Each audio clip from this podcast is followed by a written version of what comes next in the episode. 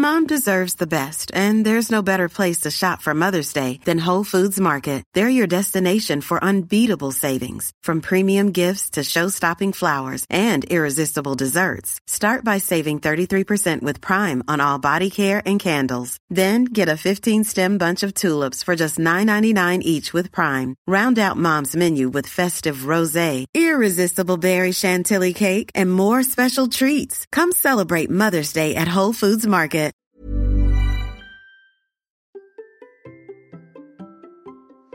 Et si le meilleur moyen de dormir le soir était de marcher le matin?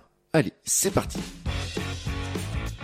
Bonjour, bonjour mes champions et mes champions, c'est Bertrand, j'espère que vous allez bien, que vous avez la forme patate l'énergie, que tout va bien pour vous. Bienvenue dans cet instant Sam, chaque lundi je propose désormais un nouveau rendez-vous pour vous aider à être en forme au quotidien. Pour avoir de l'énergie pour vous, votre famille, vos proches et de l'énergie pour votre pratique sportive, professionnelle, vos projets, vos défis. Car nous pouvons rêver de courses, de défis, de projets, de créer des entreprises pour devenir champion et championne du monde de notre monde. Pour les réaliser, il faut de l'énergie.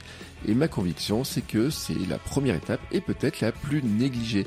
Et donc justement, tous les lundis, je vais vous donner des conseils que vous pouvez appliquer directement tout le reste de la semaine, justement, pour booster votre énergie. Et aujourd'hui, je voudrais vous inviter à sortir d'une approche purement réductionniste, notamment quand tu parles du sommeil. Alors l'approche purement euh, réductionniste, ça serait quoi? Ça serait de considérer qu'en fait, il suffit de ne s'occuper que de son sommeil pour mieux dormir. Mais c'est exactement ce que l'on fait aussi dans l'alimentation, où par exemple on va dire je vais prendre de la protéine, voilà, je vais prendre tel aliment pour ces protéines, sans considérer en fait euh, tout l'apport qu'il pourra avoir en dehors. Et en fait, l'approche réductionniste nous amène à prendre que la protéine, hein, voilà, tout simplement, alors que, euh, par exemple, même en poudre ou dans des choses comme ça. Alors attention, je dis pas qu'il faut pas le faire, hein, parce que moi-même je suis consommateur de whey, par exemple. Mais en fait, quand on a une approche réductionniste, en fait, on oublie par exemple qu'un aliment dans sa globalité a un, intérêt qui est bien supérieur à juste le fait qu'il ait par exemple des protéines, euh, des glucides ou du gras ou je ne sais pas quoi. Et ben dans le sommeil, ce serait un petit peu la même chose en fait, c'est-à-dire de me prendre que ce qui nous aide à dormir et juste ça pour améliorer notre sommeil. Par exemple, on va se focaliser sur la routine de coucher, on va se focaliser sur le dernier repas, on va se focaliser sur les écrans, sur la lumière bleue euh, le soir. Et en fait, euh, on ne va pas euh, regarder la globalité de notre mode de vie et son impact sur le sommeil. Certains vont aussi conseiller de prendre de la mélatonine en, en, en complément alimentaire. Et Bien sûr, je dis pas qu'il faut pas le prendre. Hein, J'ai fait des recherches et tout. On a des études qui montrent que il y a un petit bénéfice. Alors attention, c'est pas magique hein, la mélatonine non plus. Euh, par exemple, des études montrent que de la mélatonine améliorerait un petit peu euh, l'endormissement hein, de quelques minutes, allongerait un petit peu le sommeil et améliorerait un peu le sentiment qu'on a bien dormi. Mais euh, on parle là de quelques minutes, hein. on parle de 7 ou 8 minutes euh, de plus de sommeil et 7 ou 8 minutes de meilleur endormissement. En fait, il y a des choses qui sont beaucoup plus négatives hein, sur notre, pour notre sommeil, comme oui, les écrans bleus sont négatifs pour notre sommeil, la caféine peut être négative pour le sommeil, le repas, l'alcool, il peut y avoir plein de choses qui sont négatives pour le sommeil, même faire du sport tard le soir peut négatif pour le sommeil. Et c'est là où je voudrais vous amener en fait sur l'approche globale, c'est de regarder la globalité de votre mode de vie, parce qu'en fait il y a plein de choses qui peuvent être négatives par le sommeil, et notamment le fait qu'on s'expose pas assez au soleil. Et j'en reviens à mon intro en fait, cette histoire de euh, finalement est-ce qu'il faudrait pas marcher tôt le matin pour mieux dormir le soir? Ça paraît comme ça dit un petit peu une plaisanterie, une boutade, mais en fait c'est une réalité. Pourquoi? Parce que nous sommes régulés par ce qu'on appelle le rythme circadien. Et le rythme circadien, c'est quoi? C'est notre capacité tout simplement à euh, ce que notre corps soit euh, se régule et soit calqué sur euh, la Terre le jour et la nuit, tout simplement. Et en fait, pourquoi? Ben parce que nous avons dans notre tête hein, quelque part imaginé au croisement des faisceaux oculaires derrière nos yeux, ce qu'on appelle le noyau suprachiasmatique, euh, qui finalement, ben, quand la lumière commence à rentrer, va euh, lancer tout un tas de processus d'adaptation, tout simplement, qui sont là pour calquer notre fonctionnement sur la source lumineuse la plus forte qu'il existe au monde, c'est-à-dire le soleil. Oui, oui, beaucoup plus forte que les lampes de luminothérapie, que nos écrans, etc. C'est vraiment là-dessus que nous calons, même quand il ne fait pas beau, la puissance lumineuse est extrêmement forte. Et en fait, notre corps, euh, son fonctionnement est calqué et calé sur ce, sur cette luminosité, c'est ce qu'on appelle le rythme circadien. Et c'est là, en fait, où j'en reviens sur ma petite marge du matin, c'est qu'un meilleur sommeil le soir passe, par une approche globale, et notamment qu'elle est sur la luminosité du jour. Bah oui, parce que finalement, qu'est-ce qui se passe? On dort mieux le soir hein, quand il fait nuit, hein, c'est plus facile de s'endormir. Là encore, dans une approche bien réductionniste, on dirait bah il suffit de fermer euh, les volets, d'avoir une chambre bien sombre pour mieux dormir. Oui, bien sûr, ça aide ça fait partie des conseils, mais en fait, il faut être euh, tout simplement euh, conscient qu'il faut se caler sur les minutes du jour, se dire que bah, quand il fait jour toute la journée, bah, normalement notre corps il est fait pour être dehors, pourquoi? Parce qu'en fait, il y a plein d'adaptations euh, du corps qui se font, hein, de régulation qui se font par cette exposition à la lumière. En fait, tout simplement, il y a des hormones qui se déclenchent. Alors notamment, il y a celles qui gèrent le réveil, euh, il y a celles qui gèrent la sensation de fatigue tout au long de la journée. Alors même si celle-ci, elle est un peu perturbée aussi, notamment par le café. Il faut se méfier à certaines heures. Mais il y a des heures où le café va nous aider, puis il y a des heures où le café va pas nous aider. Et parce que, bah, tout simplement, nous avons tout un tas de systèmes de régulation qui sont basés sur la lumière.